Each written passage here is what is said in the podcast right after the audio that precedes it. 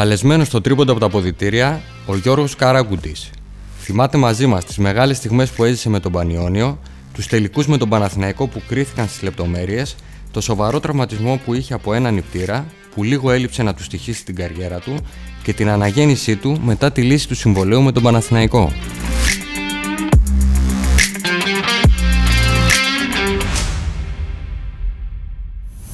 E-Daily Podcasts Λοιπόν, καλεσμένος στο τρίποντα από τα αποδητήρια ο Γιώργος Καράγκουτης, ένα από τα καλύτερα τεσσάρια που έχουν πατήσει ποτέ ελληνικό παρκέ. Αυτό που μου κάνει τρελή εντύπωση, Γιώργο, μιλάμε στον ελληνικό έτσι, γιατί έχουμε μιλήσει και στο τηλέφωνο πολλές φορές, είναι ότι οι ομάδες τότε, ενώ είχαν καλό budget, ενώ πολλά λεφτά, εμπιστευόταν παίχτες μικρού σε ηλικία, κάτω των 18 ετών, για να παίξουν στην αντρική ομάδα. Έτσι έγινε και με σένα, σωστά; Έτσι ακριβώς. Εμείς είχαμε τη τύχη να βρισκόμαστε σε ένα σύλλογο όπως ήταν ο Πανιόνιος, όπου δούλευε πολύ με τα νεαρά παιδιά και έδινε έμφαση στο ταλέντο, πράγμα το οποίο διαφέρει πολύ από τις μέρες μας. Και ε, έτυχε στο δρόμο μας να βρεθούν προπονητές οι οποίοι κοιτούσαν χαμηλά, χαμηλά εννοώντας τα παιδικοεφηβικά. Ο Κώστας ο Μίσας, ο Βλάντο Τζούροβιτς στην αρχή ήταν αυτοί οι οποίοι από το ανδρικό τμήμα του Πανιωνίου είχαν ε, καλέσει παιδιά από τα παιδικοεφηβικά για να πάρουν μέρος στις προπονήσεις αλλά και στις ε, αγωνιστικές υποχρεώσεις της ομάδας. Και αργότερα με τον Ντούσαν Νίφκοβιτ ήταν ε, ένας λόγος ο οποίος η ομάδα του Πανιωνίου αποτελείται από στην κυριολεξία στο 70-80% από νεαρά παιδιά. Δεν ήταν θέμα χρημάτων, έτσι, για να καταλαβαίνει ο κόσμος. Ήταν θέμα οράματος. Ακριβώς. Το όραμα του Πανιωνίου. Το είχε ξεκινήσει ο αείμνηστος ο Ανδρέας Βαρίκας ε, όπου στείνοντας ε, το ανοιχτό του Πανιωνίου που ήταν ας το έλεγα έτσι η ραχουκαλιά τότε της όλης προσπάθειας ε, και με ανθρώπους που τον πλαισιώνανε όπως ήταν οι άνθρωποι της Νέας Μύρνης όπου ζούσαν κυριολεκτικά για τον μπάσκετ εκείνες τις εποχές είχαν το όραμα του να δούνε τα νέα παιδιά τα οποία θα βγάζει αυτή η Ακαδημία να παίζουν σημαντικό ρόλο στην Α1 και στον Πανιόνιο το, που ε, τότε, εκείνη την εποχή, ας μην ξεχνάμε ότι μεσορανούσε στα σαλόνια της Α1, ήταν πάντοτε στις τέσσερις καλύτερες ομάδες της Ελλάδας. Θα τα πούμε όλα στη συνέχεια. Και πάμε τώρα να τα πάρουμε από την αρχή. Σε ηλικία λοιπόν 16 ετών, πας στην πρώτη ομάδα του Πανιωνίου με σπουδαίους συμπαίκτες. Πες μου τι νιώθεις στην πρώτη προπόνηση; Το, το θέμα είναι ότι δεν ήταν μόνο σπουδαίοι συμπαίχτε. Ε, ήταν το ότι αυτός ο οποίος με καλωσόρισε και με το καλημέρα με πήρε στο δωμάτιο ότι ήταν ο Παναγιώτης ο Γιαννάκη την πρώτη μου χρονιά στην Α1. Καταλαβαίνετε όλοι τι ιστορία και τι ε, βάρη όνομα είναι αυτό. Γιατί με το που μαζευτήκαμε στον Πανιόνιο στην πρώτη συγκέντρωση, την επόμενη μέρα φεύγαμε για προετοιμασία και ε, μου ανακοίνωσαν ότι ο Παναγιώτης ο Γιαννάκης θα είναι ο, ο συγκάτοικός σου στη Χαλκίδα. Είχαμε πάει για το πρώτο μέρος της προετοιμασίας στη Χαλκίδα. Φτάνοντας λοιπόν εκεί, συνειδητοποιώ εγώ ότι πρέπει τώρα, 16 χρονών, να μείνω με ένα θρύο του ελληνικού μπάσκετ. Οπότε καταλαβαίνεις τι σοκ ήταν αυτό για μένα. Κοίτα, δηλαδή αυτόν που είχαμε εμείς σε αφίσα στο δωμάτιό μας, εσύ κοιμόσουν δίπλα του, έτσι; Έτσι ακριβώς. Και βάλε τώρα ένα παιδί 16 χρόνων που δεν έχει ξανασυμπεριφερθεί αναλόγως σε μια αποστολή όπως ήταν ε, ανδρικής ομάδας να είναι ακριβώς δίπλα του αυτός ο οποίος είπες ότι θαύμαζες από την περίοδο του 87 και μετά όπου έλεγες μακάρι να του μοιάσω. Τι άνθρωπος είναι, τι συμβουλές σου έδωσε; Η πρώτη συμβουλή η οποία μου έχει μείνει και τη λέω πάντα στις συνεντεύξεις και προκαλεί και λίγο γέλιο είναι το ότι όταν μαζευτήκαμε και πήραμε τα κλειδιά μας για να ανέβουμε το δωμάτιο μας ήταν στο 7ο όροφο του ξενοδοχείου και εγώ πάω τότε ε, κλασικός Έλληνας να καλέσω τα Σασέρ και ακούω μια φωνή από πίσω και ένα άγγιγμα που μου λέει Νεαρέ, εσύ με τα πόδια. Ασασέρ 16 χρονών δεν παίρνεις. Εκεί ήταν το πρώτο σοκ με το που ακούω τον Παναγιώτη Γιαννάκη να μου μεταφέρει αυτά τα, τα, τα, τα λόγια. Λέω, καλά θα περάσουμε. Δύο εβδομάδες στη Χαλκίδα πρωί, μεσημέρι, βράδυ, 7 ε, ορόφου με τα πόδια και μετά από δύο ώρες προπόνηση, πολύ ωραία εμπειρία θα είναι. Ο έξυπνος λοιπόν, εγώ, ο Γιώργος Καράγκου, της 16χρονο τότε, λέω θα πάω στον πρώτο όροφο, θα περιμένω κανένα πεντάλεπτο να φύγει το ασασέρ με τον Παναγιώτη να πάει πάνω και θα το καλέσω μετά από τον πρώτο όροφο, χωρίς να με βλέπει κανένας, να ανέβω κι εγώ μετά στον 7ο όροφο. Ανεβαίνω στον πρώτο όροφο, περιμένω κανένα πεντάλεπτο, έχει ανεβοκατέβει το ασασέρ κατά δύο-τρεις φορές. Ξαφνικά το πατάω κι εγώ και με το που ανοίγω την πόρτα βλέπω τον Παναγιώτη μέσα. Κάτι ήξερε, το είχε ξανακάνει κι άλλος. Κα, κα, καταλαβαίνεις ότι το δεύτερο σοκ ήταν πολύ μεγάλο. Παίρνω τα μπαγκάζια λοιπόν και ξεκινάω έξω ορόφους. Οπότε το πρώτο, η πρώτη μου εμπειρία στην όλη διαδικασία την τότε ήταν αυτό, η ιστορία με τα Σασέρ. Και να πούμε ότι ο Παναγιώτης Γιαννάκης τότε έχει περάσει την πρώτη φάση της καριέρας του που έχει με την εθνική ομάδα και τον Άριο που έχει κατακτήσει σχεδόν τα πάντα και έρχεται στον Πανιόνιο πολύ μεστός, δηλαδή πολύ όριμος. Ουσιαστικά είχες ένα προπονητή στο παρκέ και ένα προπονητή στο δωμάτιο από ό,τι καταλαβαίνω. Έτσι ακριβώς και ε, το παράδοξο είναι ότι ο Παναγιώτης είχε την προπονητική από τότε μέσα του. Ναι, ναι θεωρώ ότι είχε ξεκινήσει να είναι προπονητής πριν καν τελειώσει η μπασκετική του καριέρα. Δηλαδή, τελευταία χρονιά στον Παναθηναϊκό, όταν ε, κατακτήσανε και το Ευρωπαϊκό και μετά κρέμασε τα παπούτσια του και σταμάτησε στην Ατλάντα με την εθνική ομάδα, είχε ήδη αποφασίσει ε, ότι η, η καριέρα του δεν σταματάει εκεί, αλλά συνεχίζεται ως προπονητής. Οι συμβουλές οι οποίες μας έδινε και η αντιμετώπιση η οποία είχα από αυτόν ήταν, όπως είπες και εσύ, όταν τελειώνει η προπόνηση, ε, να έχω ένα δεύτερο προπονητής στο δωμάτιο. Και το παράδοξο είναι ότι δεν έδινε συμβουλές μόνο σε μένα, αλλά ανοίγαμε συζήτηση για το πώς και αυτός θα έπρεπε να χειριστεί κάποια πράγματα. Ναι, γιατί είχε, ήταν σε μια πεντάδα με καλούς παίχτες, δηλαδή και καλούς ξένους. Τέρνερ, Στόουκ, είχε το Χριστοδούλου, PJ Brown. Έπρεπε να διαχειριστεί το ότι εδώ ήταν ο κορυφαίος, μαζί με το Φάνη φυσικά, από τους Έλληνες, αλλά και οι ξένοι ήταν μεγάλης αξίας. Έπρεπε να βρει και αυτός το ρόλο του, πιστεύω. Έτσι ακριβώς και μην ξεχνάς ότι ήταν η καθόδος ενός θρύλου από τη Θεσσαλονίκη φεύγοντας λοιπόν από τον Άριο που είχε πολυετή παρουσία όχι με τις καλύτερες των συνθηκών φεύγοντας από τη Θεσσαλονίκη και από τον Άρη. Κατεβαίνοντας στην Αθήνα λοιπόν είχε διαχειριστεί και αυτό το ότι ξαφνικά ο Παναγιώτης Γιαννάκης ε, σε εισαγωγικά πρόδωσε την ομάδα του Άρη και ε, την εγκατέλειψε. Οπότε ε, το βάρος το οποίο ένιωθε εγώ το καταλάβαινα μέρα με τη μέρα όταν πλησιάζαν και οι μέρες που θα ανεβαίναμε στη Θεσσαλονίκη να παίξουμε τον Άρη μέσα στο πρωτάθλημα. Α, το, το κουβαλούσε μέσα του δηλαδή. Βέβαια, εγώ διαφωνώ, δεν πρόδωσε τον Άρη. Ήταν ένας κύκλος που έκλεισε στην ομάδα του Άρη τότε. Έπρεπε να φύγει ο Παναγιώτης. Ναι, ε, και εγώ συμφωνώ μαζί σου. Το εισαγωγικά το έβαλα διότι αυτό το είχαν κάποιοι α, ε, βγάλει προς τα έξω τόσο στα κανάλια ή στις εφημερίδες τις οποίες κυκλοφορούσαν τότε η εποχή στη Θεσσαλονίκη είχαν δημιουργήσει ένα κλίμα έχοντας ε, λάθος άποψη, πιστεύω. Διότι δεν μπορεί ένας παίκτης να είναι όμοιρος μιας ομάδας και να μένει για πάντα σε μια ομάδα. Ένας παίκτης, ε, μην ξεχνάτε ότι είναι επαγγελματίας. Ε, έχει να φροντίσει το σπίτι του, έχει να φροντίσει την καριέρα του, έχει να φροντίσει πολλά πράγματα τα οποία όλα αυτά παίζουν ρόλο σε μια απόφαση. Φυσικά και ο Παναγιώτης ήταν και Αθηναίος, δεν ήταν δηλαδή Θεσσαλονικιός, ε, έβαλε και αυτό τον παράγοντα. Έτσι ακριβώς και είχε προσφέρει τα μέγιστα, μην ξεχνάμε στον Άρη. Έτσι. Ο Παναγιώτης θυμάμαι ότι έπαιζε και με κομμένο χιαστό. Μας το έλεγε δηλαδή και ε, εμείς ανατριχιάζαμε ότι δεν είχε χιαστό στο πόδι και συνέχιζε και έπαιζε. Ναι, ναι. Να πάμε λίγο στο Πανιόνιο του 93-94 που για μένα ήταν η πιο ελκυστική ομάδα της σεζόν. Δηλαδή ήταν ο καλύτερος Πανιόνιος που είδε ποτέ η Νέα Σμύρνη και όλη η Ελλάδα. Έτσι. Τι, ήταν, τι είχε εκείνη η ομάδα; Και αυτός ο Πανιόνιος δεν κατάφερε να πάρει ένα τίτλο. Ε, θεωρώ ότι στο παραπέντε φτάσαμε σε τρεις ημιτελικούς. Φτάσαμε στον ε, μεγάλο στόχο που ήταν ο ημιτελικός του πρωταθλήματος. Αλλά δεν τα καταφέραμε ε, απέναντι στον Ολυμπιακό. Ε, αυτό ήταν το, το, το, το, συγγνώμη, απέναντι στον Παναθηναϊκό για ένα σουτ. Θυμάμαι ότι μέσα στην Κλειφάδα τότε είχαμε το παιχνίδι, το δελέχαμε για 39 λεπτά και στο τελευταίο λεπτό από το πουθενά δεχτήκαμε ένα τρίποντο από τη γωνία από τον ε, τότε Κούσμα, αν θυμάσαι έναν ναι, Εστονό ναι, που είχε ο, ναι, ο Παναθηναϊκός και δεν καταφέραμε να μπούμε στο μεγάλο τελικό απέναντι στον Ολυμπιακό. 14 πόντους μπροστά ο Πανιόνιος με το πρώτο τρίποντο του Byron Dinkins. Ζεύει πάσα ευνηδιασμού για τον Καράκουτη, αυτός βλέπει το Ποζγανά.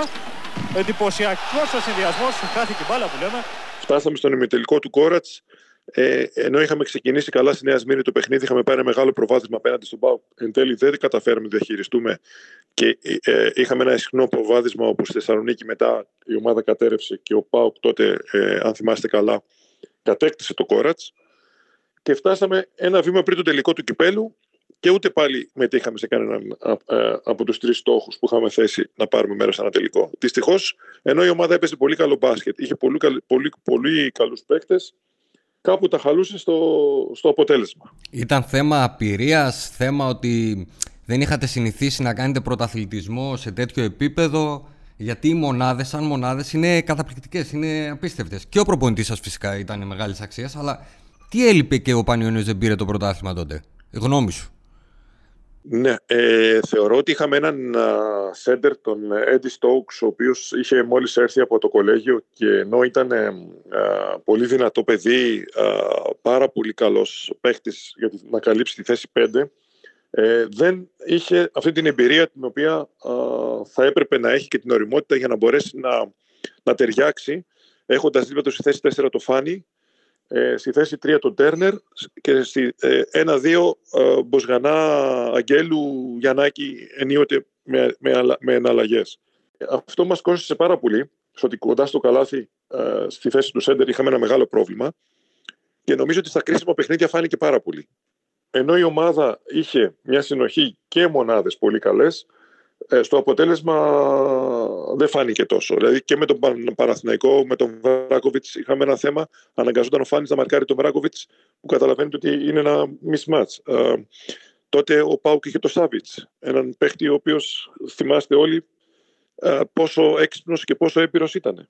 Σε ύψος δηλαδή, βέβαια δεν ήταν πολύ ψηλός, αλλά είχε μεγάλη ευφυα μπασκετική, ναι. Πολύ μεγάλη και θεωρώ ότι για μας ήταν μεγάλο μειονέκτημα το ότι είχαμε έναν παίχτη ε, ανέτοιμο για εκείνη τη χρονιά να σταθεί κοντά στους υπόλοιπους και να δώσει το κάτι παραπάνω. Ξέρεις, όσο αφορά εσένα, αυτή είναι η μεγάλη μου διαφωνία. Δηλαδή, πάντα έλεγα ότι ενώ είσαι 2-0-8, έτσι για να καταλαβαίνει ο κόσμος, αν είχες μια άλλη σωματοδομή, δεν ξέρω βέβαια αν θα σε επηρέαζε στο παιχνίδι σου αυτό, μπορούσες άνετα να παίξεις σέντερ. Και νομίζω ότι θα έκανες μεγαλύτερη καριέρα σαν σέντερ. Ε, θα διαφωνήσω γιατί από μικρός ε, ήμουν αυτό που θα έλεγε κάποιος το ελαφρύ τεσάρι ε, με, το, με το σουτ. Ε, επειδή ε, στα, στα, στο τρίποντο εμένα μου άρεσε πάντα να κινούμε και να παίρνω το μακρινό το σουτ και με υψηλά ποσοστά ευστοχίας ε, μου τέριαζε πιο πολύ αυτό το παιχνίδι. Ε, μην ξεχνάμε ότι όταν είχα ξεκινήσει την καριέρα μου, ξεκίνησα τριάρι και μετά ψηλώνοντας ε, μπήκα στη θέση 4. Ναι, Πάντα ήσουν, όμως... Ήσουν αέρινος, το... είχε την κίνηση, δηλαδή ήσουν πολύ εύκολος και γρήγορος. Έτσι και επίσης ε, είχα κληθεί πολλές φορές να παίξω και πεντάρι και να μαρκάρω και πεντάρι γιατί τότε ε, πιο πολύ έπαιζε ρόλο το μυαλό, όπως είπες και εσύ για το Σάβιτς, παρά το ύψος και ο όγκος. Ξέρεις τι, Οπότε... ήσουν πολύ καλό στα rebound. Αυτό ήταν εμένα που με κέντριζε το ενδιαφέρον. Δηλαδή, ήσουν πάντα στη σωστή θέση και ενώ το κορμί σου στο πρώτο μου έβγαινε εκτός, για να λέμε την αλήθεια, επειδή ήσουν αρκετά ελαφρύς, έπαιρνες πάντα εσύ το rebound.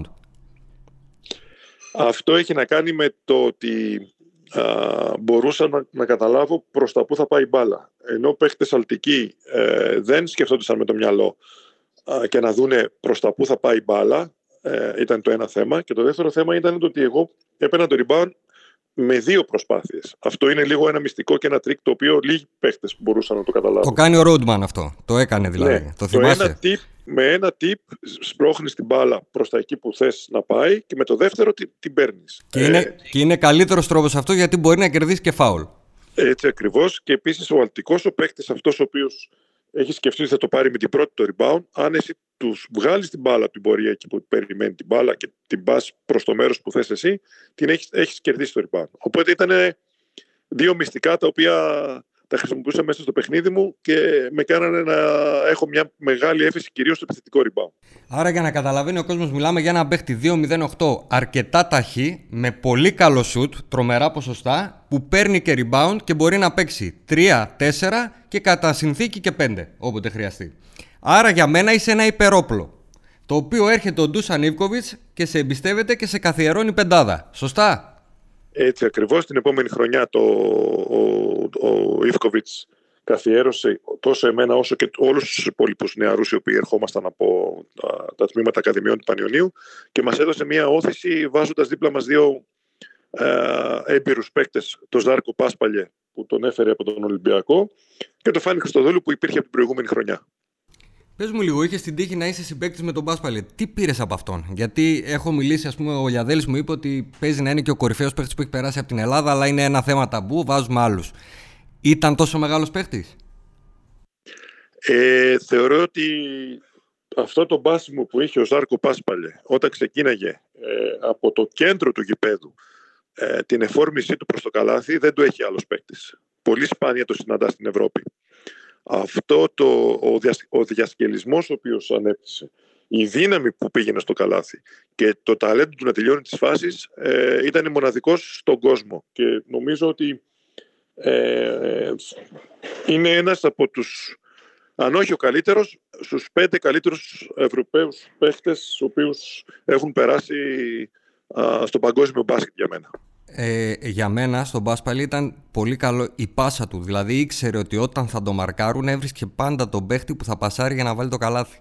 Εμένα αυτό μου έκανε τρελή εντύπωση. Με δύο παίχτες πάνω του έβρισκε πάντα τον παίχτη τον ελεύθερο. Όταν είχε πρωτοέρθει στον Ολυμπιακό, ήμουν ένα μικρό παιδί που τον είχε φέρει ο Ιωαννίδης στο Ειρήνης και Φιλία. Είχα κάνει κοπάνα από το σχολείο γιατί τότε ξεκινάγανε α, τα παιχνίδια μεσοβδόμαδα. Είχε, δεν ξέρω πώς είχε γίνει και είχε έναν αγώνα Τετάρτη για έναρξη του πρωταθλήματος. Ήταν λίγο μετά το καλοκαίρι. Και είχα πάει στο Ειρήνες και Φιλίες να δω τον Ολυμπιακό. Με το που είδα τον Πάσπαλια να βάζει 50 πόντους στην Πρεμιέρα με όποιον τρόπο και να ήθελε. Δηλαδή δεν υπήρχε τρόπος ο οποίος να σκεφτείς και να μην έχει βάλει καλάθι ο Πάσπαλια. Είχα εκστασιαστεί και είχα ενθουσιαστεί τόσο πολύ που πίστευα ότι άμα ήμουν αριστερόχειρα θα ήθελα να του μοιάσω πάρα πολύ. Και για να, να ξέρουμε τι θα πει Έλληνας φίλαθλο, προς το τέλος της καριέρας του ο Πάσπαλη κατηγορήθηκε ότι είναι άστοχος, ότι δεν μπορεί να κερδίσει κτλ. κτλ αν θυμάσαι, πριν έρθει στον Πανιόνιο. Ε, υπήρχε ένα μεγάλο ερωτηματικό το, στην τελευταία του χρονιά στον Ολυμπιακό και αν δεν κάνω λάθος ήταν το Final Four στο Τελαβίβο που ε, είχε χαλάσει λίγο τα Ορίστε. Με την Πανταλώνα που έχασε τις βολές. Με την Πανταλώνα, ναι, ναι. Όπου είχε χαλάσει λίγο τα ποσοστά του. Όταν είχε έρθει στον Πανιόνιο, όντως αντιμετώπιζε ένα μικρό πρόβλημα στο σουτ, το οποίο πολλοί λέγανε ότι είχε χτυπήσει, είχε κάποια προβλήματα, αλλά νομίζω ότι όλα ήταν θέμα ψυχολογίας και μυαλού. Ε, όταν από τον Ολυμπιακό ξεκίνησε το αρνητικό κλίμα, νομίζω ότι χάλασε η ψυχολογία του μέσα στο κεφάλι του και εκεί δεν του έβγαινε τόσο πολύ το σουτ. Ωραία. Και αν το 93 έπρεπε να διεκδικήσετε το πρωτάθλημα, το 96 με λίγη τύχη και αν μου επιτρέπεις λίγη καλύτερη διατησία, θα το είχατε σηκώσει. Σωστά; Ε, το τελευταίο που είπες έπαιξε καθοριστικό ρόλο, διότι ε, το τελευταίο παιχνίδι που παίξαμε ε, εναντίον του Παναθηναϊκού μέσα στο ΆΚΑ ήταν λίγο περίεργο, αλλά χάσαμε στις λεπτομέρειες το, δεν θα μείνω στο τελευταίο παιχνίδι, στο παιχνίδι με τη διαιτησία, αλλά στο πρώτο παιχνίδι, το playoff, που θα μπορούσαμε να είχαμε σπάσει την έδρα, όπου είχαμε τρίποντο στη λήξη με τον Γιώργο του Καλαϊτζή. Ε, Δυστυχώς δεν μπήκε και χάσαμε στο καλάθι. Και θα ήταν τελείως διαφορετική η μοίρα του, του Πανιωνίου. Ωραία. Δεν έχουμε μιλήσει καθόλου όμως για τον Γιώργο Καράγκουντι στον Πανιόνιο. Τι, τι πρόσφερε ο Γιώργος Καράγκουντι στον Πανιόνιο; Ο Γιώργος Καράκουτης πρόσφερε δύο πανελλήνια πρωταθλήματα στον Πανιόνιο, ένα με την ομάδα των παιδών του Πανιονίου το 1991 και ένα με την ομάδα των εφήβων το 1993. Πρόσφερε ε, αμέτρητες ε, νίκες, συγκινήσεις και θετικά αποτελέσματα σε όλη την καριέρα στο ανδρικό και νομίζω ότι πρόσφερε τη μισή ζωή και την πασχετική αλλά και την πραγματική του ζωή γιατί ο Πανιόνιος είναι μέσα στην καρδιά μου. Θεωρείς ότι ήσουν ένα κομμάτι της πεντάδας που αν έλειπε ο Πανιόνιος δεν θα είχε φτάσει εκεί που είχε φτάσει; Νομίζω ότι ε, δεν θέλω να δικήσω άλλους παίχτες γιατί έχουν περάσει πολύ μεγάλοι παίχτες του Πανιόνιο ότι στην δεκάδα των παιχτών του Πανιονίου ε, στην ιστορία του που έχει προσφέρει πολλά και σαν όνομα ε, κατατάσσω και τον εαυτό μου. Πολύ ωραία. Συμφωνώ μαζί σου. Δεν το κάνω δεκάδα, το κάνω σίγουρα πεντάδα.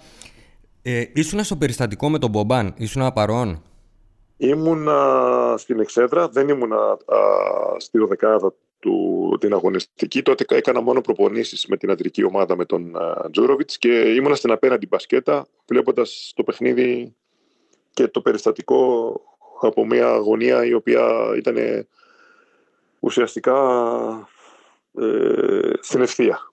Ε, ε, μετά θέλω να μου πεις, ήσουν όμως μες στην ομάδα, δηλαδή το κλίμα πώς ήταν, τι, τι συνέβαινε εκείνη τη στιγμή στα, στα αποδητήρια, στη διοίκηση; Αρχικά δεν, δεν είχε καταλάβει κανένας πόσο μεγάλη ήταν η ζημιά που είχε προκληθεί στον ε, Μπόμπα. Ε, αργότερα υπήρχε ένα μούδιασμα όταν τα πρώτα νέα ήρθαν ότι τα πράγματα είναι λίγο άσχημα και θυμάμαι ότι μαζί με τον Μάκη τον Τρελιώση, ο οποίος τότε είχε αυτοκίνητο, ε, μόλις είχε βγάλει δίπλωμα, Ε, Χωρίς να το σκεφτούμε καθόλου, πήραμε την απόφαση και φύγαμε απευθείας αμέσως μετά το παιχνίδι και ανεβήκαμε στο ΚΑΤ.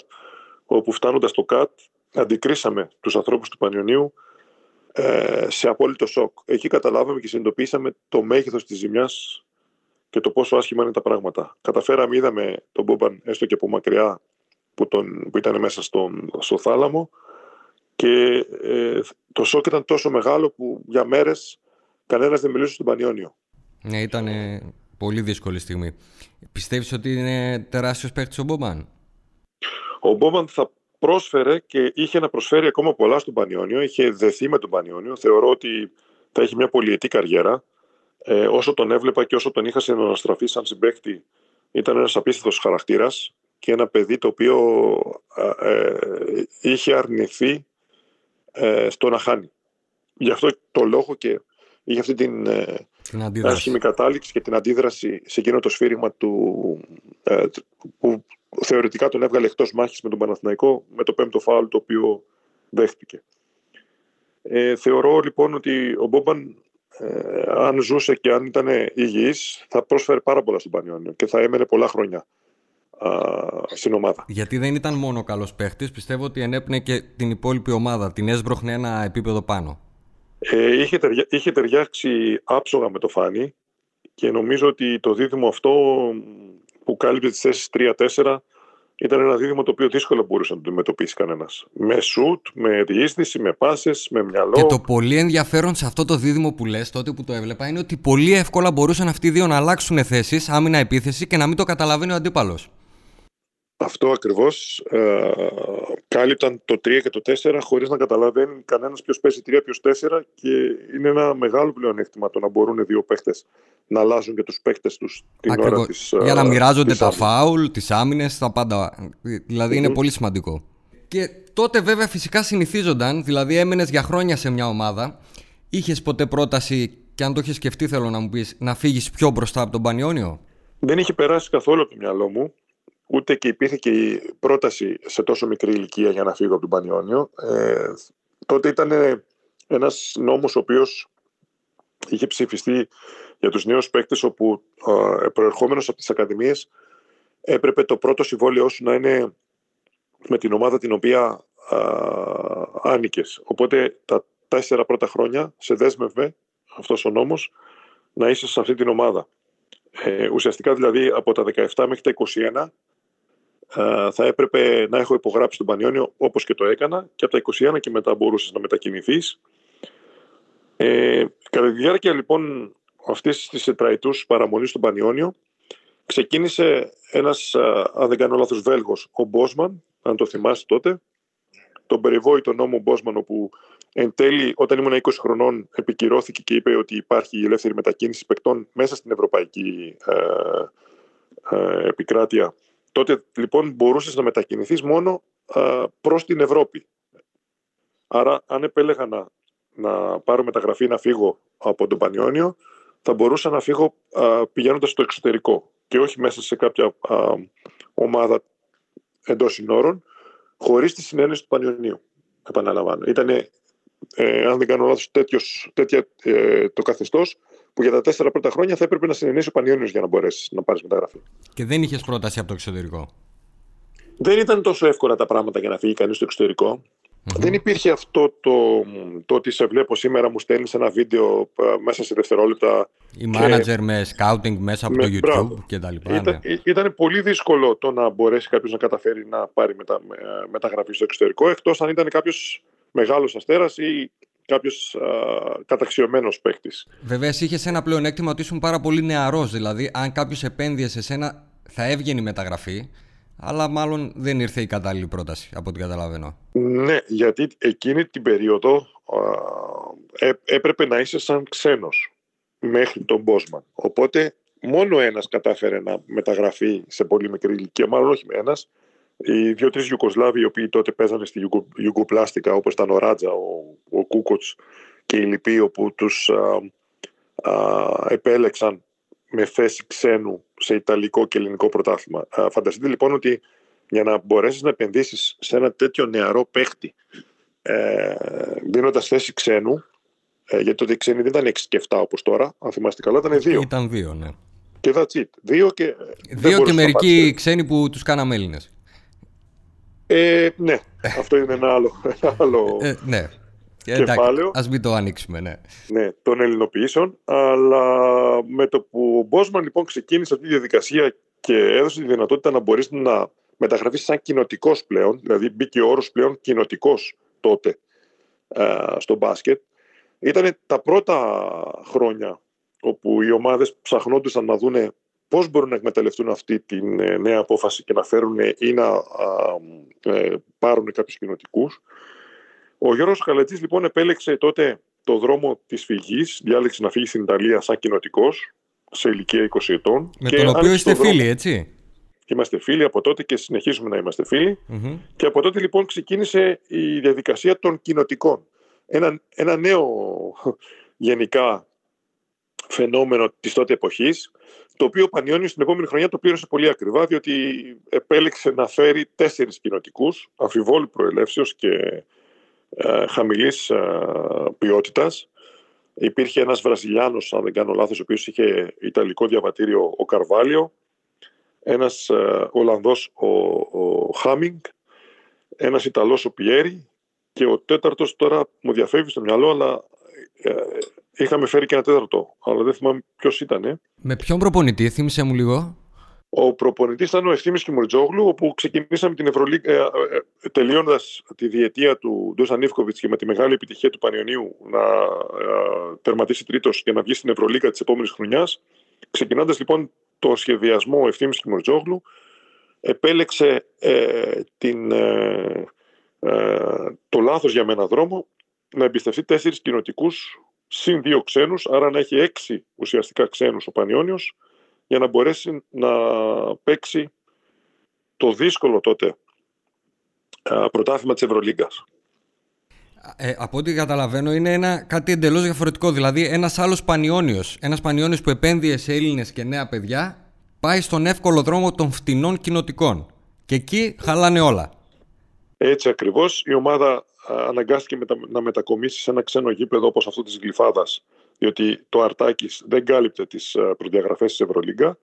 Οπότε έχουμε και ένα δεύτερο δεσαβαντάζ της έδρας όπου ε, έχουμε έξι ξένους έχουμε μια ομάδα εντελώς καινούρια έχουμε μια ομάδα η οποία δυσκολεύεται να προσαρμοστεί στις νέες συνθήκες ε, και ε, έχουμε και τη μετακόμιση της έδρας από το Αρτάκης στη Γλυφάδα.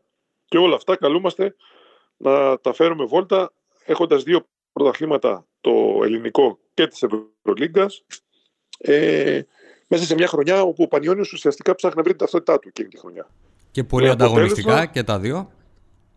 Ναι, και με αποτέλεσμα ε, ο Πανιόνιος να μάχεται για τη σωτηρία του τις τελευταίες αγωνιστικές στο ελληνικό πρωτάθλημα. Όσο και αν φαίνεται περίεργο, από εκείνη τη χρονιά που ήμασταν τρίτη, την επόμενη χρονιά ήμασταν στις ε, χαμηλές θέσεις της βαθμολογίας έχοντας ε, μια πολύ άσχημη χρονιά. Βέβαια, εκείνα τα χρόνια συνηθίζονταν μια ομάδα που έκανε μια πρωταθλητισμό μια χρονιά την επόμενη να χάνεται. Δεν ήσασταν οι μόνοι. Το είχαμε δει και σε άλλες ομάδες. Αλλά καταλαβαίνω ότι εννοείς ότι ο λάθος σχεδιασμός οδήγησε σε μια παρακμή γρηγορότερη από ό,τι μπορούσε να έρθει, ας πούμε, σε 2-3 χρόνια. Γιατί οι μεγάλοι παίχτες θα φεύγαν, έτσι. Όπως και έγινε. Ο Φάνης έφυγε, ο Παναγιώτης Γιαννάκης έφυγε, δηλαδή από ελληνικές μονάδες ξεμείνατε. Νομίζω είχε έρθει και ο Άγγελος τότε, ο Κορονιός. Τον πρόλαβες; Όχι, όχι. όχι, όχι. Ο Άγγελος ήταν στο περιστέρι και είχαμε παίξει αντίπαλοι ε, εκείνη τη χρονιά. Ένα πολύ κρίσιμο μάτς, Πανιόνιος Περιστέρι προς τα τέλη του πρωταθλήματος, όπου ήταν ο θάνατο η ζωή μου και ευτυχώς το κερδίσαμε μέσα στη γλυφάδα. Τρίποντο είναι εύστοχο. 3-2-1 και η ελληνική ομάδα πρωταθλήτρια κόσμου. Η ελληνική ομάδα με 91-73 πατά στον όλυμπο του παγκόσμιου μπάσκετ. Αφήνουμε τις εικόνες να μιλήσουν για αυτά τα τρομερά μωρά του παγκόσμιου μπάσκετ. Ο Παπαδάτος, ο Τσιριγωτάκης, ο Παρλάς, ο Παπα-Νικολάου, ο Καλαϊτζής, ο Χατζής, ο Καμαριώτης, ενώ πέσαν και τα φώτα, ο Σούλης, ο Δέσπος, τίποτα δεν έχει πια σημασία. Ο Καράκουτης, ο Ρετζιάς, ο Κακιούζης, τα παιδιά του Γιώργου Προεστού, τα παιδιά όλου του ελληνικού μπάσκετ, όλων των Ελλήνων, φέρνουν το κύπελο στην Ελλάδα. Η Ελλάδα είναι παγκόσμια πρωταθλήτρια. για το 1995. Λοιπόν, θα κάνουμε ένα διάλειμμα από τους συλλόγους. Σε πάω σε επίπεδο εθνικών ομάδων. Πρωταθλητής κόσμου με την εθνική εφήβων, με σένα αλλά και σχεδόν όλη την ομάδα να κάνετε το τέλειο τουρνουά. Πες μου δύο λόγια για εκείνη την εποχή. Ε, ήταν κάτι το απίστευτο. Ήταν κάτι το οποίο ακόμα συζητάμε και με τα παιδιά. Προχθές ήμασταν με τον Νίκο το Χατζή ε, σε μια εκδήλωση τετραήμερη στην Πάτρα και φαντάσου ότι ακόμα και τώρα μετά από 30 χρόνια συζητάμε και λέμε τι είχαμε κάνει τότε και πώς το είχαμε καταφέρει αυτό διότι εμείς είχαμε μαζευτεί ε, δύο χρόνια, τρία χρόνια νωρίτερα του παγκοσμίου των εφήβων σαν παιδες. Είχαμε πάρει μέρος σε μια διοργάνωση ε, μεσογειακών αγώνων στη Σμύρνη όπου είχαμε κερδίσει εκεί άνετα το μεσογειακό χρυσό και είχαμε αρχίσει και αναρωτιόμασταν αν αυτή η ομάδα τελικά έχει μέλλον και ήταν κάτι το οποίο απλά έτυχε να γίνει το 1992. Ε, την επόμενη χρονιά ξαναμαζευτήκαμε πάλι, πάλι σαν παιδες. Είχαμε ένα ευρωπαϊκό στην Τουρκία και είπαμε ότι πάμε και όπου βγει. Και πήραμε το χρυσό πάλι. Δεύτερο χρυσό. Στις, ε, η ίδια ομάδα, ίδιος σκελετός. Απλά αλλάζανε ε, δύο-τρεις παίχτες μόνο από χρονιά σε χρονιά. Οι εννιά βασικοί παίχτες παραμέναμε ίδιοι. Ε, μεσολάβησε μια άσχημη χρονιά το 1994 σαν πρώτη χρονιά εφήβων όπου πήγαμε στο Πανευρωπαϊκό και δεν τα καταφέραμε καθόλου παίζοντας όντως άσχημο μπάσκετ και ε, ε, ε μην έχοντας τη συνέχεια των επιτυχιών.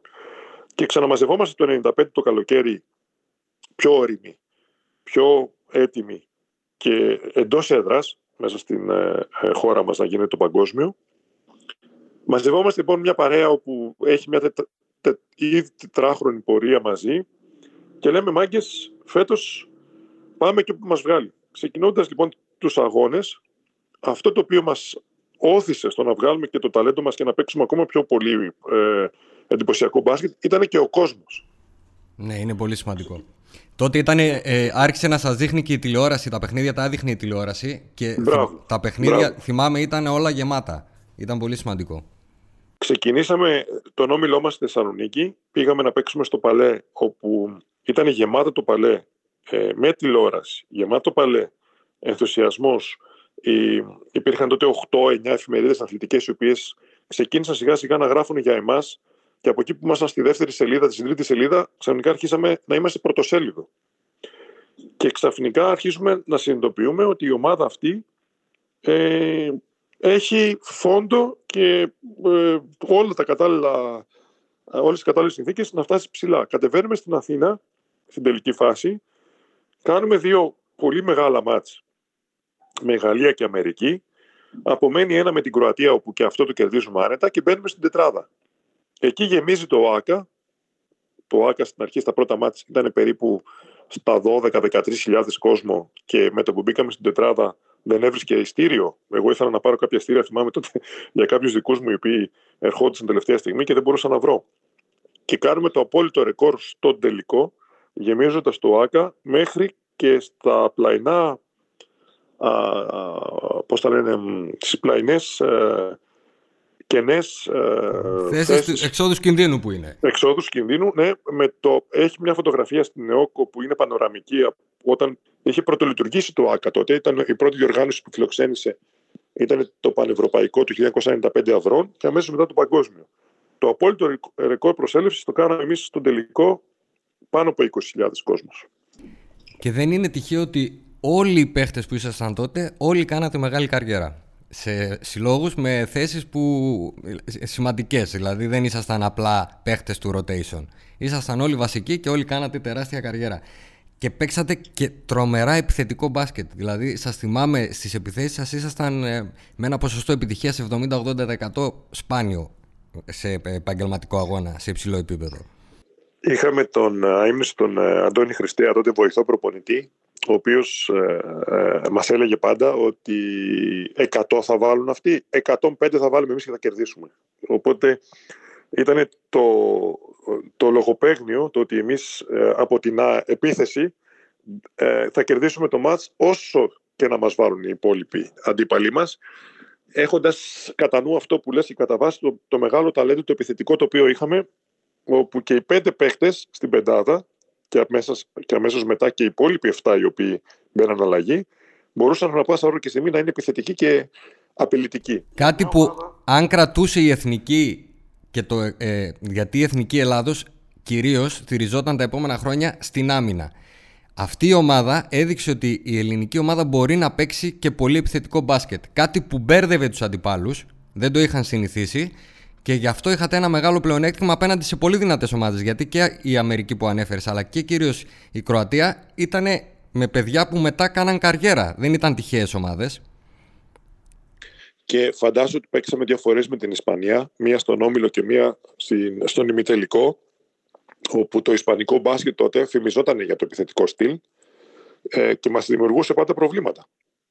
Αν, βάλουμε, ε, αν δούμε λίγο την ιστορία στην Εθνική Αδρών, όποτε έφτανε σε παιχνίδι knockout τετράδας ε, ή οχτάδας με την Ισπανία, αντιμετώπιζε πάντα πρόβλημα.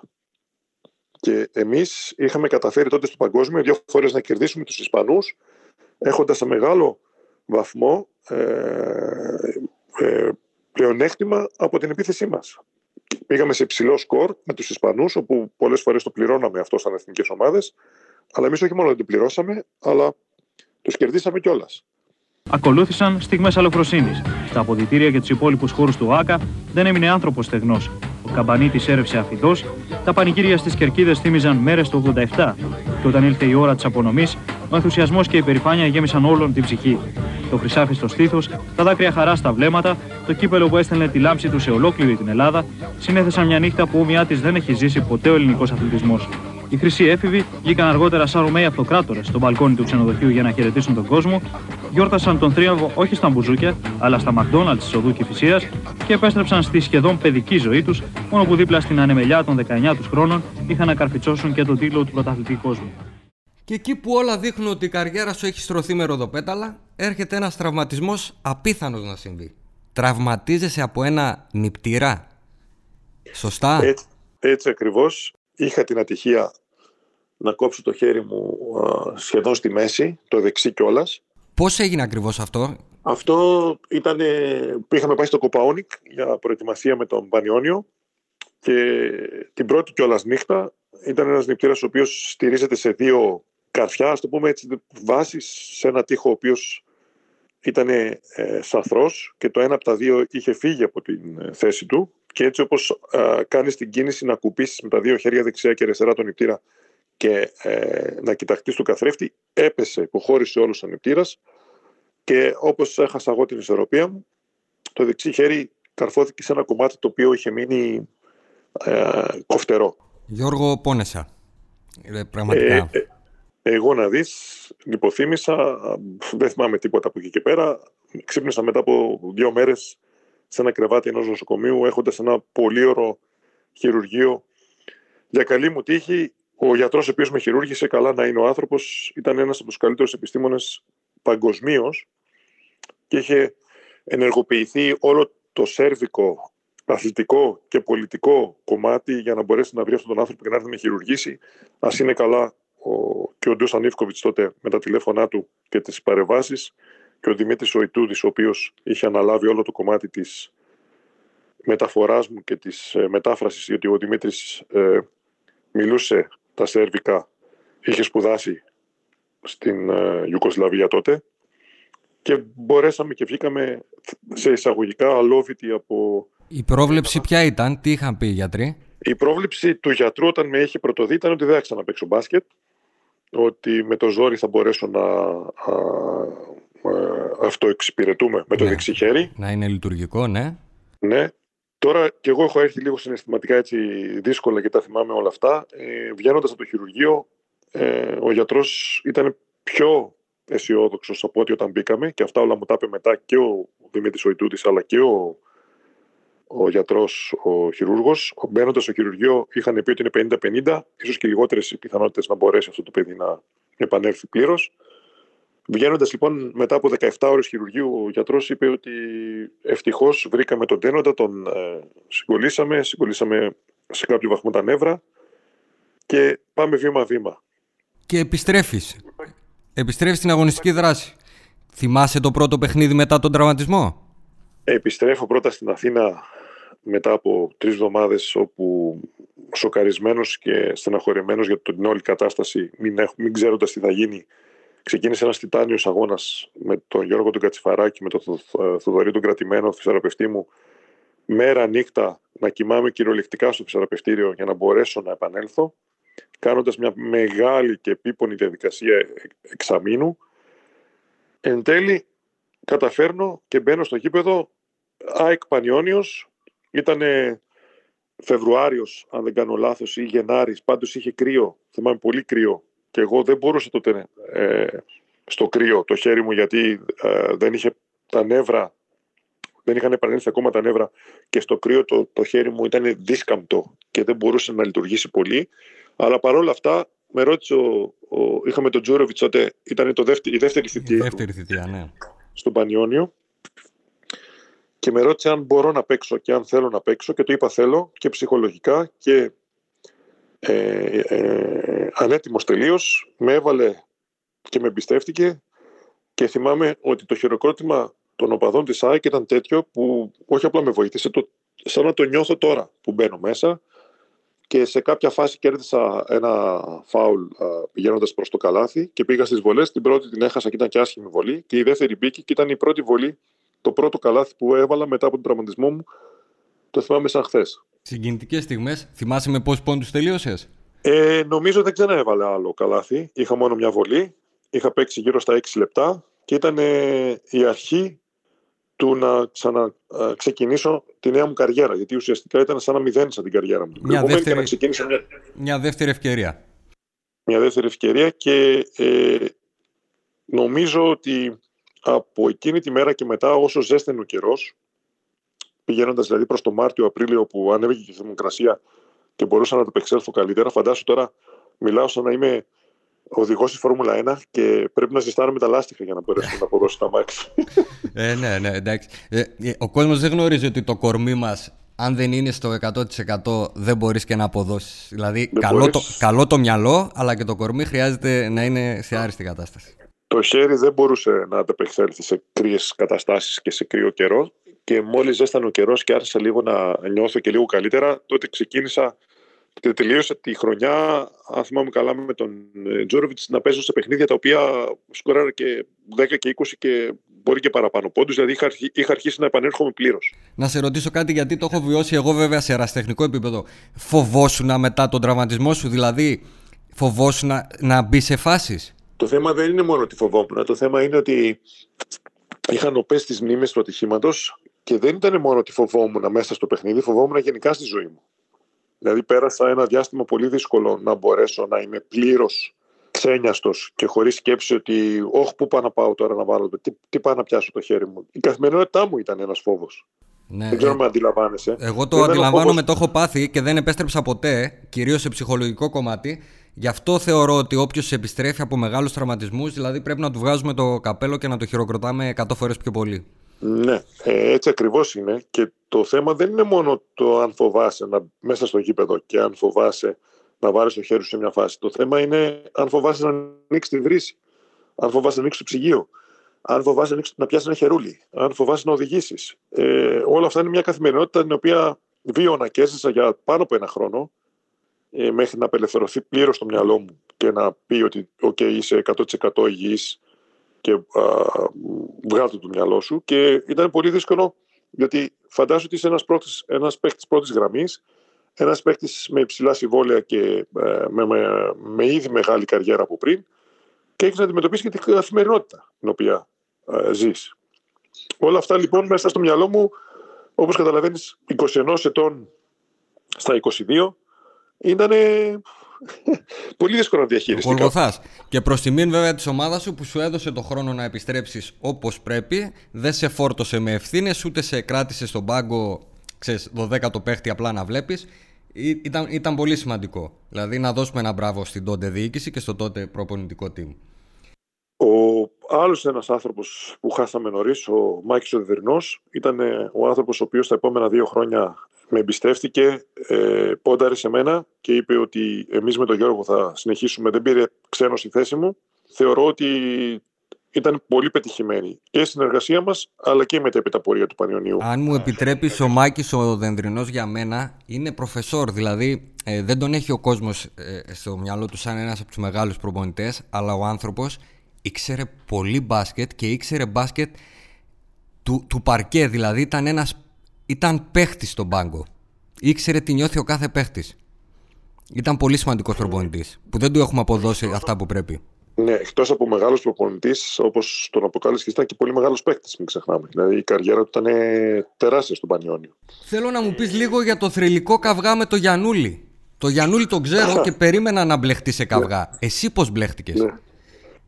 Ε, κατά λάθος, εντελώς. Θεωρώ ότι ήταν ένα λάθος το οποίο το έχουμε συζητήσει και με τον Γιάννη. Ο Γιάννης ε, άκουσε μια έκφραση η οποία προήλθε από την εξέδρα, νομίζοντας ότι την έχω πει εγώ.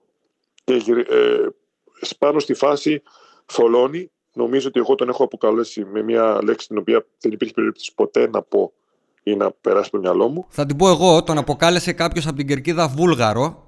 Τη γνωστή Έτσι, διαμάχη που έχουν βόρειοι με νότιοι. Έτσι, έτσι ακριβώς. Ακούγοντας λοιπόν ο Γιάννης αυτό, νομίζω ότι τον είπα εγώ. Ξεκίνησε να πάει να με γροθοκοπήσει. Εγώ πήγα στην αρχή προς τα πίσω, μούδιασα γιατί δεν κατάλαβα γιατί γίνεται αυτό. Ε, μετά προσπάθησα να αμυνθώ και μπήκαν στη μέση δύο ξένοι οι οποίοι όχι απλά ε, ψάχνανε να βρουν καυγά, αλλά ήταν σαν, σαν φάση από western που βλέπουμε μέσα σε, σε ένα σαλούν όπου ξαφνικά ακούνε καυγά και πέφτουν μπουγάλια δεξιάς και αριστερά. Ήταν ο Σάκλεφορντ και ο Χάρβεϊ από εμάς, οι οποίοι συνεχίσαν τον καυγάς σε τέτοιο βαθμό που εγώ πλέον και ο, ο, ο Γιάννης είχαμε φύγει από, τη, από, από το κέντρο των, ε, των ε, ε, εξελίξεων. Κοίτα, ο Γιάννης είναι παιδί μάλαμα, απλά είναι λίγο θερμόαιμος. Ε, ε, και επίσης άμα ξέρανε οι ξένοι ότι έκανε χρόνια τα εκβοντό, ε, νομίζω ότι δεν θα μπλέκανε, δεν θα μπαίνανε.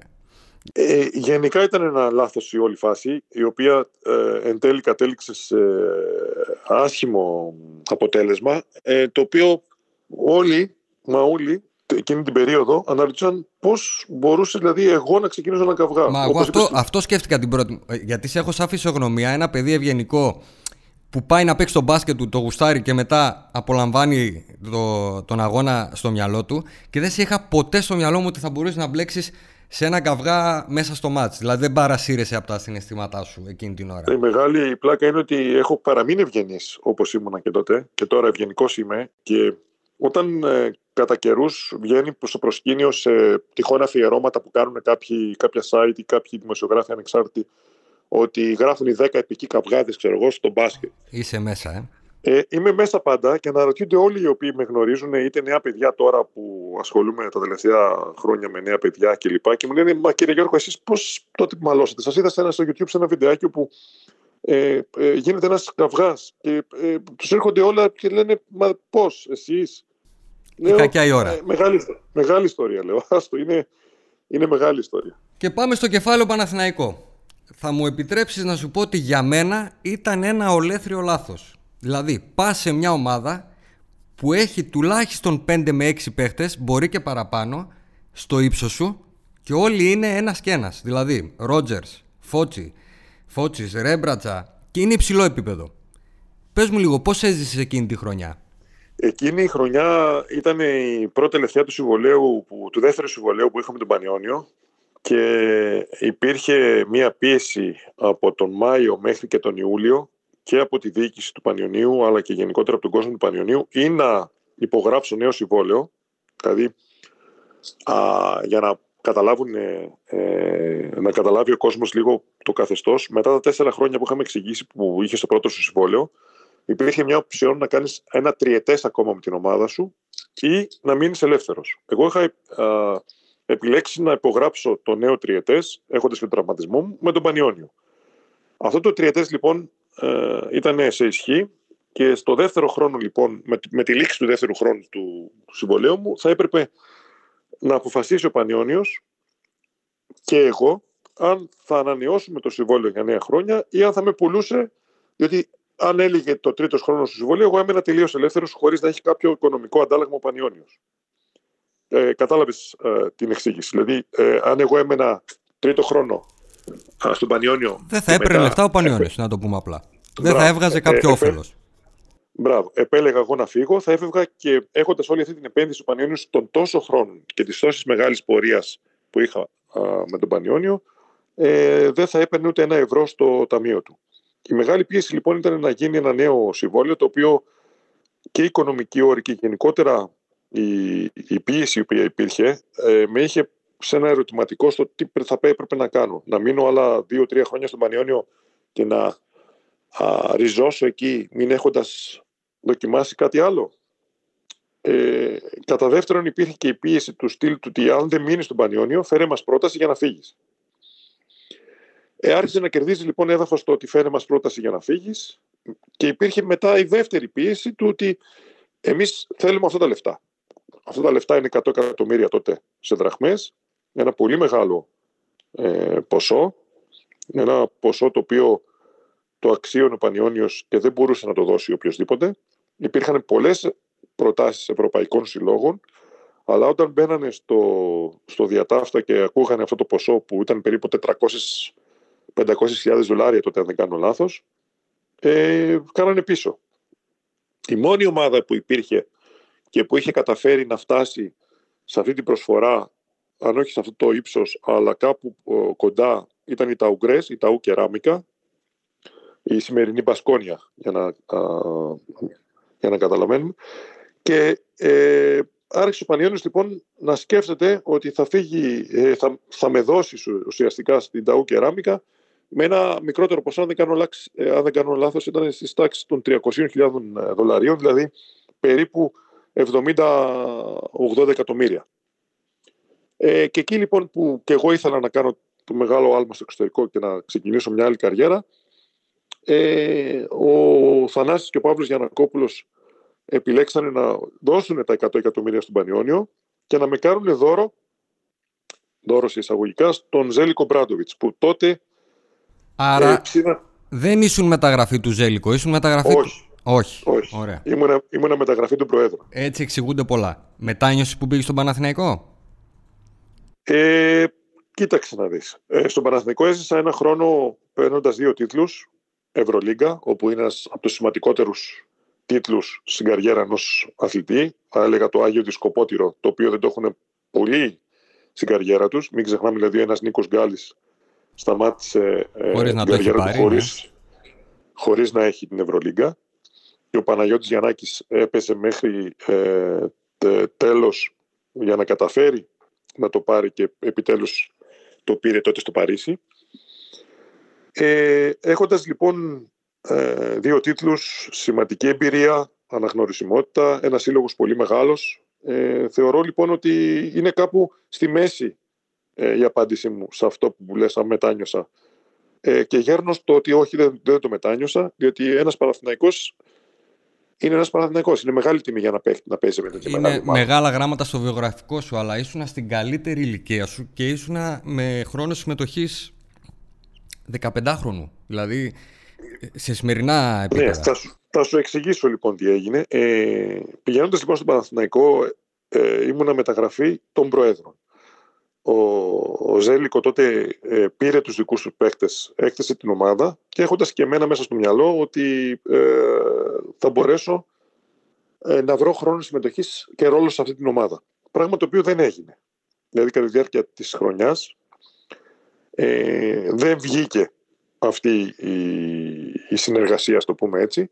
Και ενώ είχα τέσσερα χρόνια συμβόλαιο στον Παναθηναϊκό, και το επαναλαμβάνω και το λέω πάντα στις συνεντεύξεις μου, θα μπορούσα να είχα κάτι σε αυτό το συμβόλαιο, τα λεφτά ήταν από τα καλύτερα που μπορούσε να έχει ένα αθλητής. Δηλαδή ήταν ένα πλουσιοπάροχο συμβόλαιο τετραετίας. Τετραετές, μεγάλο συμβόλαιο.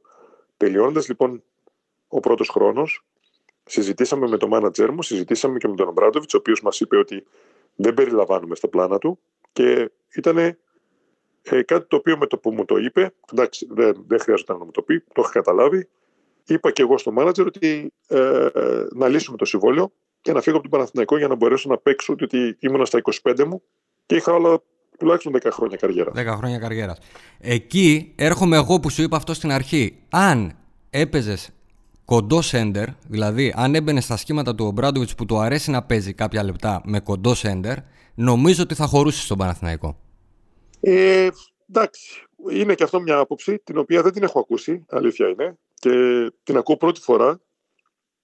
Ε, δεν μπορώ να σου απαντήσω με τα βεβαιότητα ότι θα χωρούσα πάλι, γιατί υπήρχε και ο Μπέρκ, υπήρχε ο Ρέμπρατσα, υπήρχαν δύο παίχτες οι οποίοι καλύπταν τη θέση του Σέντερ. Υπήρχε ο Ρότζερς και μετά ένας Φώτση, ο οποίος ήταν στο ξεκίνημα στο του. Στο ξεκίνημα και έκανε καταπληκτικές χρονιές, ναι. Ναι, και νομίζω ότι πάλι θα υπήρχε ανταγωνισμός. Όπως και να έχει, πάντως δεν μετανιώνω. Ε, είπα και πριν ότι είναι μεγάλη η τιμή να φοράς τη φανέλα του Παναθηναϊκού και είναι και ακόμα μεγαλύτερη τιμή του να σηκώνεις την Ευρωλίκα και να σηκώνεις και ένα πρωτάθλημα ε, με ένα σύλλογο ο οποίος είχε και έχει πρωταγωνιστικό ρόλο στην Ελλάδα και την Ευρώπη. Έτσι. Άρα αυτά τα οποία κερδίζεις ε, σαν αθλητής ε, είναι κάποια, τα, κάποια τρόπια τα οποία θα ακολουθάνε για πάντα στο βιογραφικό και ναι. στην καριέρας σου. Και οι εικόνες, το κλίμα, όλα. Και έρχεται ο Ηρακλή. Ναι. Ξέρω ότι θα διαφωνήσεις, αλλά νομίζω ότι στον Ηρακλή έπαιξες το καλύτερο μπάσκετ της καριέρας σου. Δεν θα συμφωνήσω 100% αλλά προερχόμενος από μια άσχημη χρονιά με τον Παναθηναϊκό ε, ήθελα πρώτα να αποδείξω ότι ο Γιώργος Καράκουτης δεν έχει τελειώσει.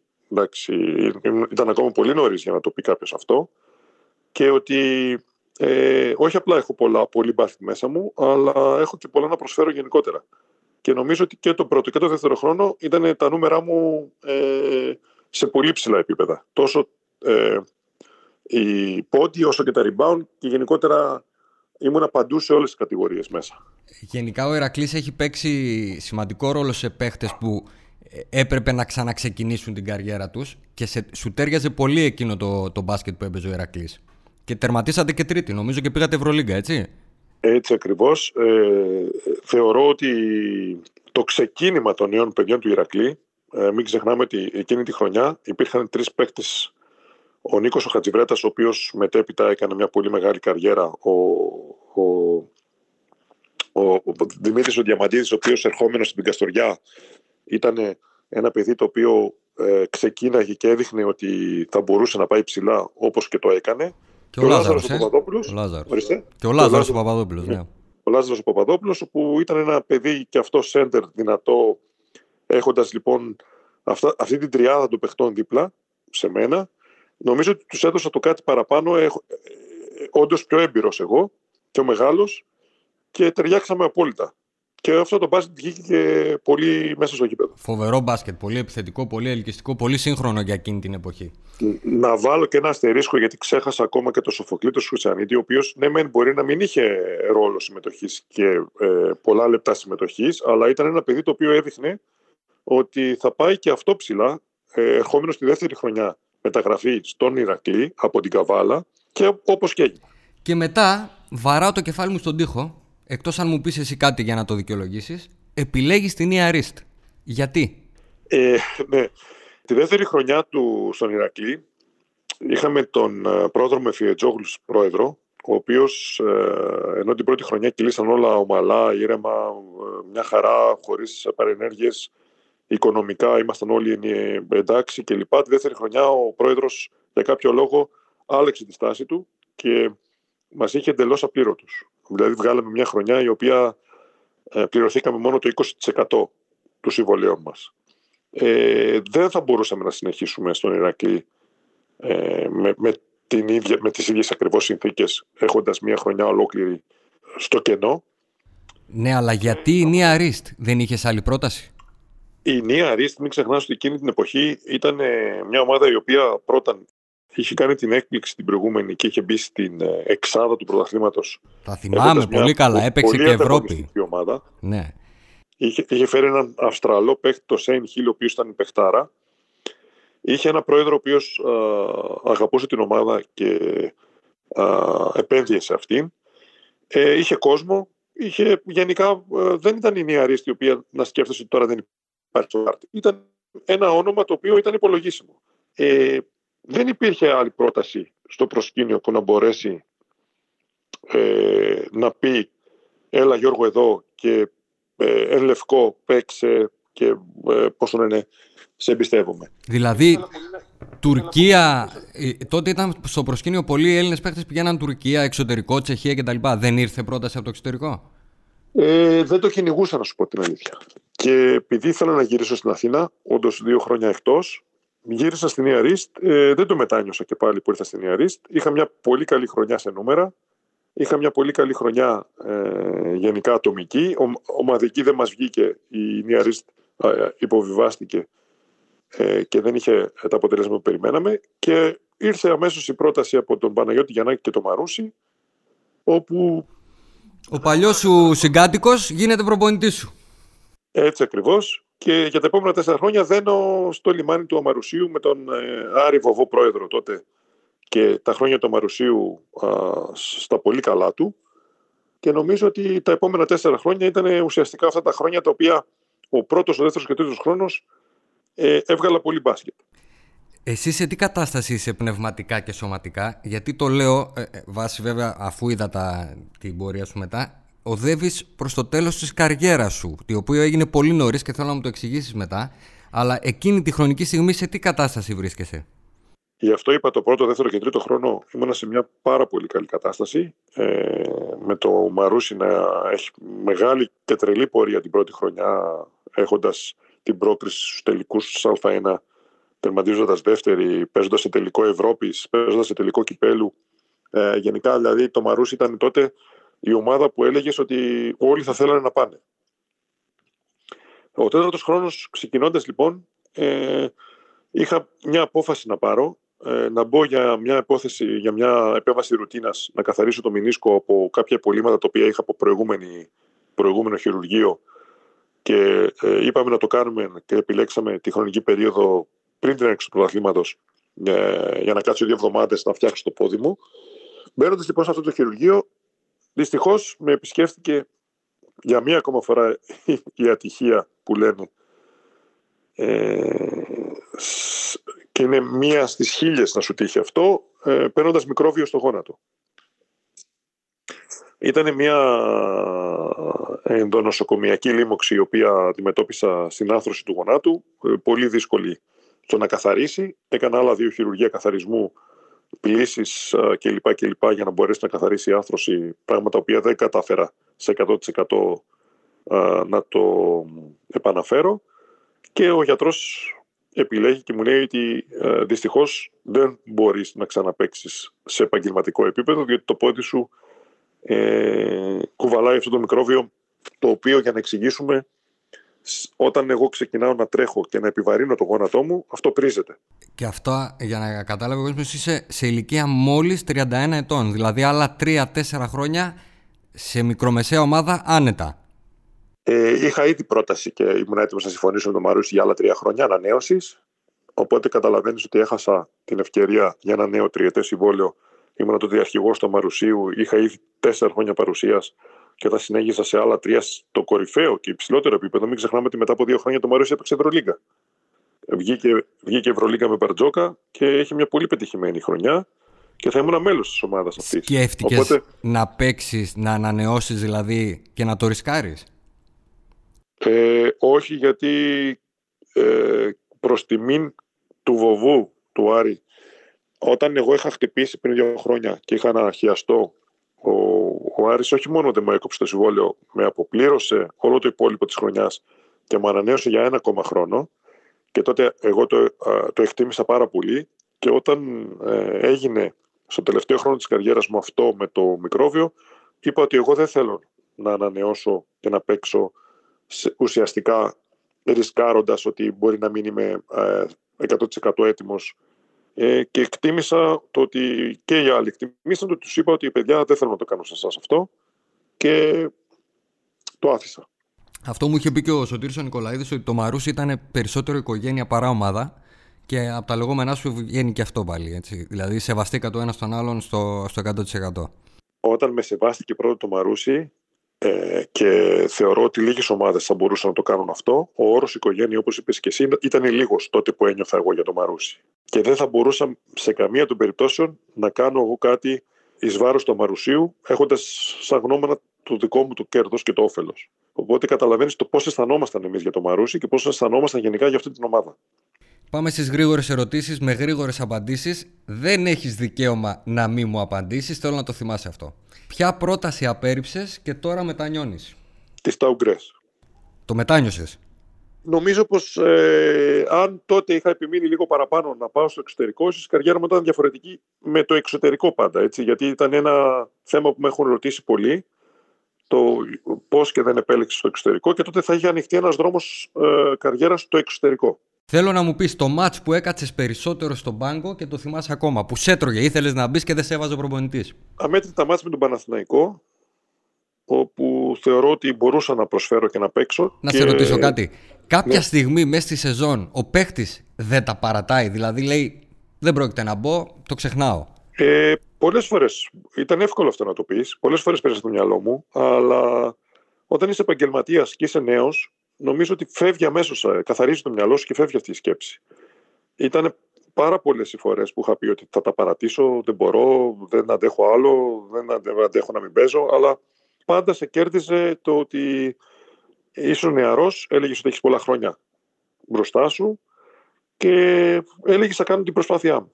Ε, άρα η απάντησή μου στην ερώτησή σου ήταν σε πολλά παιχνίδια του Παναθηναϊκού που δεν είχα χρόνο συμμετοχής και έλεγα την ομάδα ότι είτε έχανε είτε δυσκολευόταν, μπορούσα να βοηθήσω. Ο αντίπαλος που σε είχε σβήσει με την άμυνά του. Α, αυτή είναι πολύ δύσκολη α, α, απάντηση. Ε, γιατί νόμιζα ότι θα μου έκανες ο αντίπαλος που με είχε δυσκολεύσει και δεν μπορούσα εγώ να, να μαρκάρω. Αυτό ήταν πολύ εύκολο και θα μπορούσα να σου απαντήσω Ποιος ήταν; με μία λέξη. Ο Walter Berry. Ο Walter Berry. Ε, εσύ και άλλοι 100 παίχτες που αντιμετώπισε. Ο Walter Berry δεν ήξερες από ποια, από ποια πλευρά θα στρίψει, όχι να το μαρκάρεις. Ναι. Ε, Παίχτης ο οποίος έπαιζε πολύ καλή άμυνα και σκληρή άμυνα ήταν ο Νίκος ο Κούβελα. Τότε, όταν ήταν στον Ηρακλή και Στον εγώ ήμουν στο Ηρακλή. Μαρούσι, πάντα Ναι. δυσκολευόμουν να σκοράρω απέναντί του. Απίστευτο. Ήταν το μόνο άτομο που δεν. πε- Εμένα μου αρέσει ο Νίκος Κούβελα. Τον θεωρώ αξιοπρεπέστατο παίχτη, αλλά δεν το περίμενα να το ακούσω. Ε, επειδή ήταν ένα τεσάρι το οποίο ήταν σκληρό, σκληροτράχηλο και πάντα έπαιζε με τη physical, ας το πούμε έτσι, και με τη δύναμη, ε, δεν μου ταίριαζε πολύ σαν αντίπαλος και δυσκολευόμουν πολύ να παίξω απέναντί του. Λοιπόν, δεν ξέρω, ε, αυτή τη στιγμή έκανες κάτι πολύ ωραίο. Μου έβαλες στο κάδρο για επόμενη συνέντευξη και τον Νίκο τον Κούβελα. Και ζητώ, αν, μα- αν το ακούσει αυτό το podcast, ζητώ συγγνώμη που δεν τον είχα σκεφτεί από μόνος μου. Μάλιστα, οκ. Μ' αρέσει πάρα πολύ σαν παίχτης ο Νίκος Κούβελας. Δηλαδή τον θεωρώ εργατικό μέχρι εκεί που δεν πάει. Πρόσφερε περισσότερα από ό,τι ε, ε, μπο- ε, μπορούσε στον Ηρακλή. Θέλω να μου πεις καλύτερο Έλληνα και ξένο συμπέκτη. Ε, ο καλύτερος Έλληνας δεν μπορώ να απαντήσω μόνο για έναν, γιατί είχα εκπληκτικό συμπέχτη το Φάνη του Χριστοδούλου, όπου μ, μου τέριασε πάρα πολύ και ήταν το είδαλμά μου. Αλλά παράλληλα ήταν και ο Μάκης Οντρελιώζης, α, που παραμένει ένας από τους καλύτερους μου και αδερφικούς φίλους μου και συνονούμασταν με κλειστά τα μάτια. Οπότε εδώ δεν θα απαντήσω με έναν, θα απαντήσω με δύο. Το δέχομαι. Ξένος; Ξένος α, καλύτερος α, συμπαίκτης ή παίχτης. Συμπέκτη. Συμπέκτης. Συμπαίκτης, με την έννοια του συμπαίχτη, έτσι, ότι Ναι, ναι. Ότι πρόσφερε στην ομάδα και σε σένα. Σε βοήθησε πολύ. επειδή αναφέραμε και αναπτύξαμε το κεφάλαιο Ζάρκο Πάσπαλιε, ε, θα σταθώ εκεί. Καλύτερος προπονητής που είχες στην καριέρα σου; Ε, και εδώ θα αδικήσω τώρα πολλούς, γιατί ουσιαστικά τρεις ήταν αυτοί που με βοηθήσανε πάρα πολύ. Παναγιώτης Γιαννάκης, ο Ντούσαν Ιβκοβιτ και ο Μάκης Οδεδενό. Το Τζούροβιτς; Ο Τζούροβιτς ουσιαστικά δεν, ήταν κάποιο, κα, δεν έπαιξε ε, μεγάλο ρόλο στο, στην τότε καριέρα μου, γιατί ο Τζούροβιτς απλά έκανα προπονήσεις μαζί του, δεν είχα αγωνιστικό χρόνο μαζί του. Μετά ήρθε ο Κώστας ο Μίσας και δεν ήταν τόσο πολύ αυτός ο οποίος Καταλυτικός Μου έδωσε- για την εξέλιξή σου. Α μην ξεχνάμε και τους προπονητές των Ακαδημιών που είχα, που πήραμε τα δύο πανελλήνια πρωταθλήματα και ήταν αυτοί οι οποίοι δουλέψαμε όλο τον χρόνο όσο ήμασταν μικροί. Ε, ήταν ο Βαγγέλης ο Βλάχος και ο Ηλίας ο Ζούρος. Και αυτοί ήταν πολύ σημαντικοί άνθρωποι και προπονητές, γιατί χωρίς αυτούς δεν θα μπορούσε ο Γιώργος ο Καράγκουτης να παίξει αντρικό μετά. Καλά, κατά τη γνώμη μου θα έβρισκε στον δρόμο, αλλά ο Ηλίας ο Ζούρος το έχω ακούσει και από άλλους ότι είναι πολύ καλός στην ανάδειξη ταλέντων και εμπιστεύεται. Και ο, και ο Βαγγέλης ο Βλάχος, αν και Ο δεν Βαγγέλης. έκανε την ίδια μεγάλη καριέρα με τον Ηλία, ήταν ένας άνθρωπος ο οποίος ε, έδινε πολλά στις μικρές ηλικίες. Καλύτερος παίχτης που έχεις δει στο παρκέ. Στο παρκέ, λοιπόν, ε, νομίζω ότι ο Ντέγιαν Ποντιρόγκα ήταν ένας παίκτης ο οποίος... Ρε ήταν παιδιά, ολοκληρωμένος. όσους έχω καλέσει, τον, τον Ντέγιαν μου λέτε. Κάτι πρέπει να γίνει. Και ο Ζάρκο, αλλά ο Ζάρκο όπως τον βάλαμε καλύτερο συμπαίκτη, αλλά εγώ είχα εκπλαγεί από αυτά τα οποία μπορούσε να κάνει ο Ντέγιαν. Ναι, ε, ήταν μεγάλη ευλογία το ότι τον είδαμε στην Ελλάδα και να είναι καλά για να κόπηλοι όπου βρίσκονται. Δηλαδή, ε, άλλαξε για πολύ το, τον Παναθηναϊκό. Ουσιαστικά τον πήγε δύο πατώματα πάνω. Πραγματικά. Θέλω να μου φτιάξεις την καλύτερη πεντάδα με παίχτες που έχεις δει όσο αγωνίστηκες. Την καλύτερη πεντάδα με παίχτες που έχω δει ή συμπαίχτες; Όχι, με παίχτες που έχεις δει. Που έχω δει. Ε, άσο θα βάλω το Δημήτρη Διαμαντίδη. Σωστό. Στο 2 θα βάλω ε, τον Ντέγιαν τον Ποντιρόγκα. Ωραία. Λοιπόν, είχα πάντα ε, με τους προηγούμενους μου είπαν και αυτοί φυσικά τον Ντέγιαν τον Ποντιρόγκα, αλλά μου τον βάζανε θέση τεσάρι-τριάρι. Είσαι ο πρώτο. Για, να, για, να χωρέσω, για να χωρέσω το Ζάρκο στο 3. Ζάρκο στο 3, πολύ ωραία. Ε, θα βάλω Φάνη στο 4. Και θα αφήσεις έξω τον Μπέρι; Θα αφήσω τον Μπέρι γιατί ε, θέλω να βάλω. θα βάλω Walter Μπέρι στο 4 και Φάνη στο Δούλου στο 5.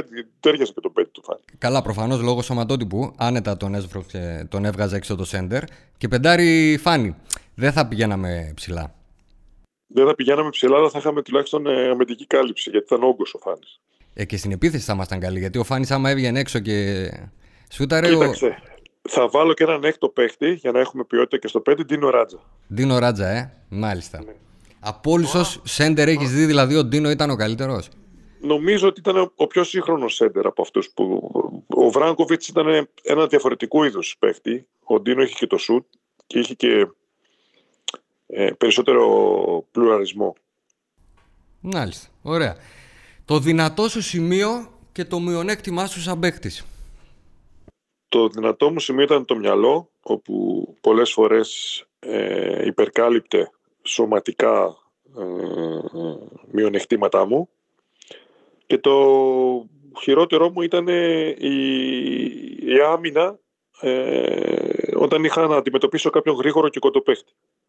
Ε, να σε ρωτήσω κάτι, στο, στη διάρκεια της καριέρας σου προσπάθησε κάποιος να σου βάλει κιλά, ενώ μυϊκό όγκο; Πολλές φορές είχα δουλέψει πάνω στη δύναμη, ε, πολλές φορές είχα δυναμώσει, αλλά πάντοτε για να μπορέσω να παίξω, όταν έπαιρνα κιλά δεν ήμουν τόσο γρήγορος, έχανα και την ευστοχία μου και ε, θα έλεγα ότι σε εισαγωγικά κάπου ελάφρυνα εγώ μόνος με τον εαυτό μου. Στα πόσα κιλά ήταν το μέγιστο που έφτασες, για να καταλάβω; Ε, όλα τα κιλά τα μπασχετικά μου ήταν από 108 έως 110.